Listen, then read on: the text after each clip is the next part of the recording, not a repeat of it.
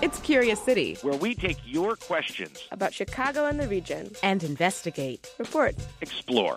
From WBEZ. The West Calumet housing complex was made up of small duplexes and family units in East Chicago, Indiana. Many residents say the public housing complex was a nice place to live.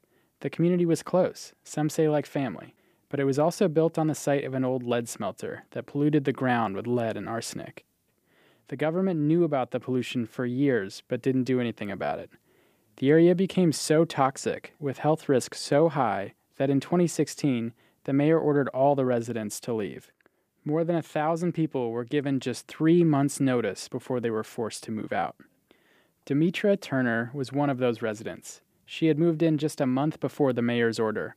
I first met her at a protest over how the government had handled things. EPA, we're here to say climate justice is the way.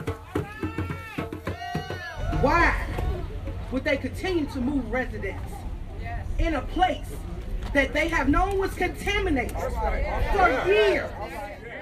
Tara Adams was also forced to move out of the complex when you plan to move or when you want to move, you save. I wasn't prepared mentally or financially to move right now. I'm reporter Kevin Stark, and Curious City has gotten a lot of questions about Demetra and Tara's former neighborhood, the location of one of the largest cases of lead exposure in U.S. history.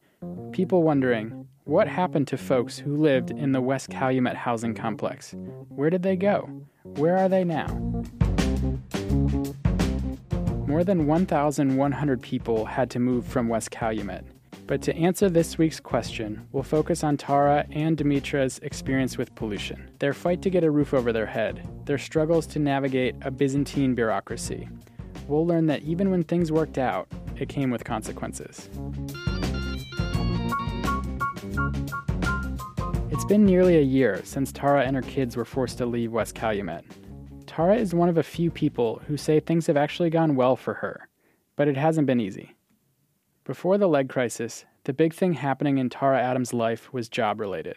Tara was teaching special education at a public school in East Chicago, but she needed to pass a test to get her long term license if she wanted to keep teaching. That test was giving me a whooping. Then a letter from the mayor arrived in the mail telling Tara that she had to move out. So, what'd you do? I started looking for a place if I had to move, right, if I had to leave East Chicago, the school system had to be better than where I'm coming from. That was my first thing. She visited with local housing authority officials several times a week. They expected Tara and other residents to take the lead in finding a new place to live. But she wasn't finding much. To understand why, you need to know a little background on the public housing. The West Calumet complex was operated by the East Chicago Housing Authority. People living there paid lower rent based on income.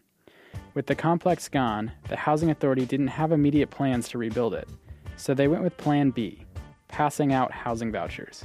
In theory, residents could use the vouchers to pay rent to private landlords. And the houses that were available were like on abandoned streets. Like it'll be two, three houses on one street, and then you have all these wooded areas or abandoned houses. I'm like, oh, I can't do that. I can't do that. The reason there were so few options was because many landlords didn't accept the vouchers. They were reluctant to rent to people who lived in public housing. Indiana doesn't have a state law that protects people from this kind of discrimination.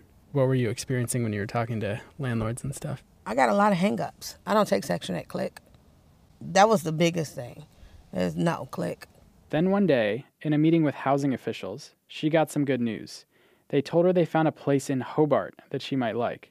She set up a meeting to go see the house and brought her daughter along. My baby girl was like, Mommy, I like this. I was like, Yeah, it's pretty cool. So her family moved to Hobart, an Indiana city about 20 minutes away. Tara actually really liked it. Her teenage daughter was fitting in well at school. As for the house, it's an improvement laundry, plenty of space. A few months later, she decided to retake that test she needed for her new job, the one that had given her trouble, and she passed. So I began to cry and I began to praise God because I had been through so much. I I did it. Like, okay, I had to go through it, but it worked out for me. Okay, lost my job. Guess what? I have a job now. I make more money now. had to move, have a better place now, have a better school district for my daughter.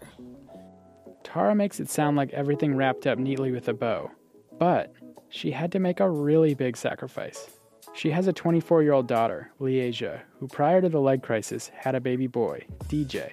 DJ had been born several months premature, and Leasia had moved back home so Tara could help. Leasia depended on it, especially because DJ needed extra care. But Tara and Leasia couldn't find a home together, so they had to split up. Leasia moved with her son into a small apartment in East Chicago. The move broke up her family. Excuse me, it's my daughter. Leasia puts her son on the phone. Hey, Stink! How are you, baby? Huh? Oh, you're not going to your game?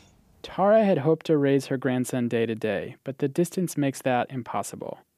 So, Tara's story better school, better job, better home that's what the Housing Authority wanted for all residents. But remember Demetra Turner, the other woman I met at the protest? People say her experience is more common. I went to see her at the house where she's been living, temporarily. This is the kitchen. We're not really going to be able to get in here because I got a lot of stuff packed up in there. Mm-hmm. I am raring to go. I'm, what's in the, what's in all these boxes? uh, some everything, household supplies, pots and pans, you know.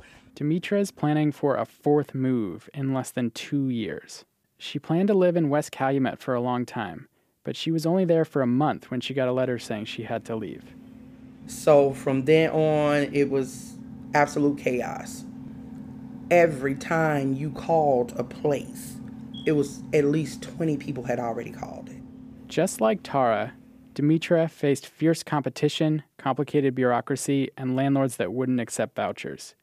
Unlike Tara, Demetra wasn't able to find anything. The housing authority moved her into emergency housing.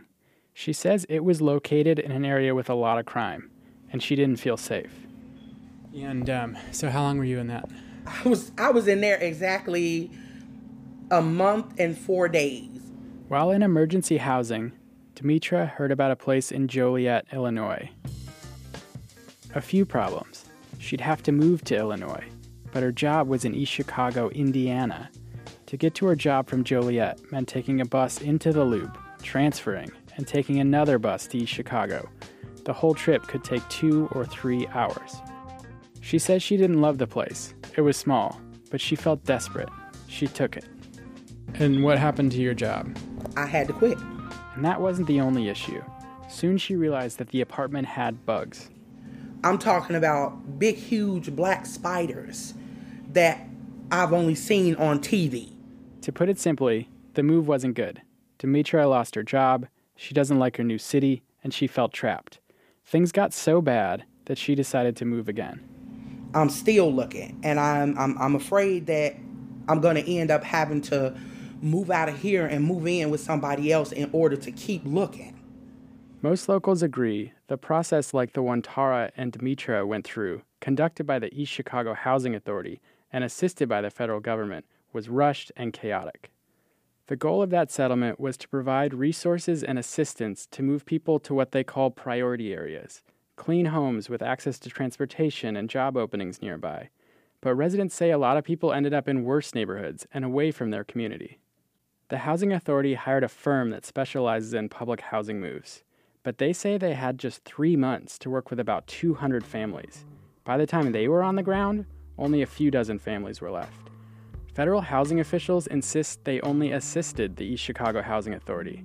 They say the voucher system is an optional program, and they defend the relocation process and claim that about 40% of families move to less segregated neighborhoods and 90% moved to places with less poverty.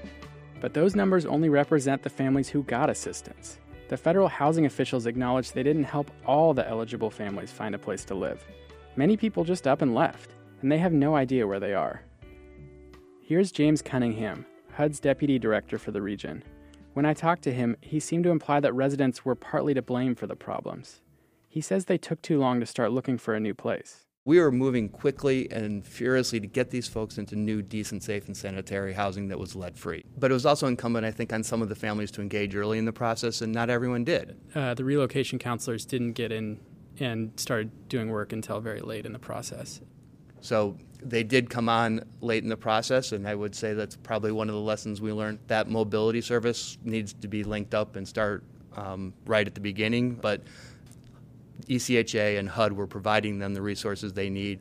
So here we are, a year later, with some former residents like Demetra still struggling to find housing. I catch her on the phone in July. That afternoon, she's on the bus from Joliet to Whiting, Indiana, which is right next to East Chicago. She's going to take a second look at a potential new home. I'm excited about today. Can, can you tell me a little bit about the apartment? Oh, absolutely. It's beautiful. Since then, Demetra has been in limbo, filling out housing applications, credit and background checks, and making super long public transit trips between Joliet and Whiting. It's been two years since she was ordered out of her polluted apartment in East Chicago. But just as I was finishing the story, I got the news. She moved into that apartment in Whiting. She wrote, It feels great not to worry about insects in my house all the time and to sleep and not be on bug patrol. I love it.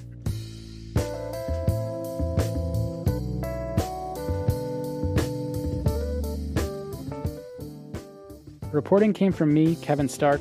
Special thanks to the Social Justice News Nexus at Northwestern's Medill School of Journalism. Support comes from the Conant Family Foundation.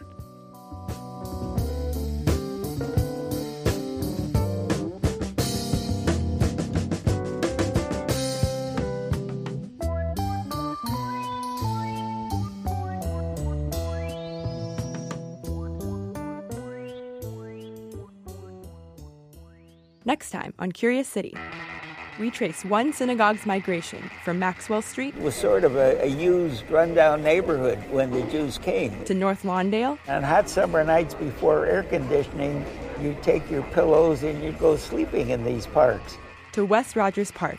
In the 60s, in the afternoon Hebrew school, there were a thousand students. A story about assimilation while maintaining cultural identity. That's next time on WBEZ's Curious City.